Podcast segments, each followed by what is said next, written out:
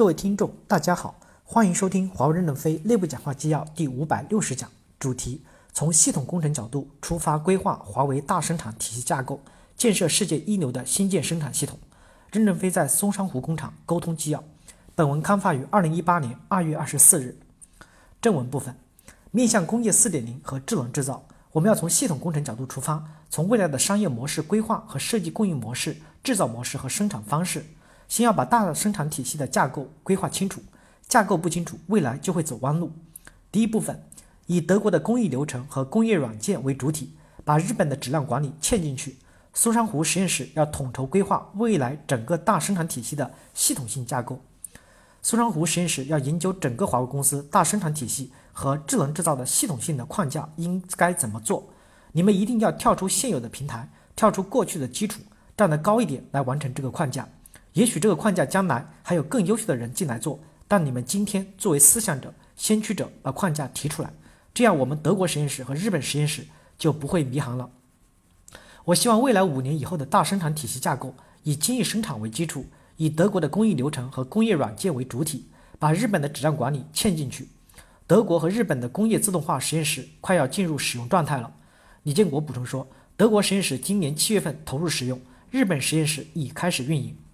架构清楚以后，它该生产什么就生产什么，精密制造、零部件开发等我都不阻挠。你想多做一些，我也不干预。先踏踏实实的做好，但要挑难的做，越难越可以立项，简单的就不要做了。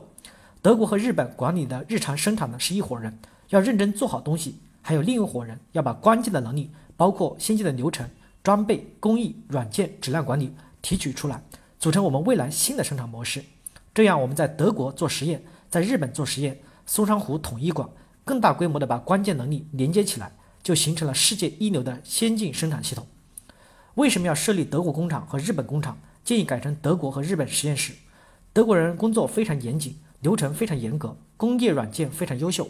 比如说西门子将机械、电气、电子、工艺、结构、材料、热能等多学科能力集成到了一个统一的软件平台上。产品和工艺的设计、开发、试制、验证都可以在这个平台通过数字化手段完成，节省大量重复性的工作，并且在西门子数字化转型过程中间得到了充分的检验。我们就可以借鉴德国的工艺流程，直接应用其工业软件、生产系统的软件。对我们来讲是不能是不重复使用的软件，坚决买。日本的剪一个装一个测一个，一个流没有断点的精益生产模式，从来料到出货全流程不间断的流动。通常集中的老化工序也能随线，生产能流起来的前提是质量稳定，直通率达到百分之九十五，生产线可以动起来，达到百分之九十八十就可以顺畅流动。流动可以减少等待，减少沟通的协调，减少浪费，也能避免出现批量质量问题，保证质量制造过程的高质量、高效率。这就是我们要学习日本的经验，结合德国高质量、高性能、高度自动化和日本的小型、低成本、一个流自动化之长。把这些都融入到我们的大生产体系架构中，以有综合竞争力的成本实现高质量、高度自动化和部分智能化生产。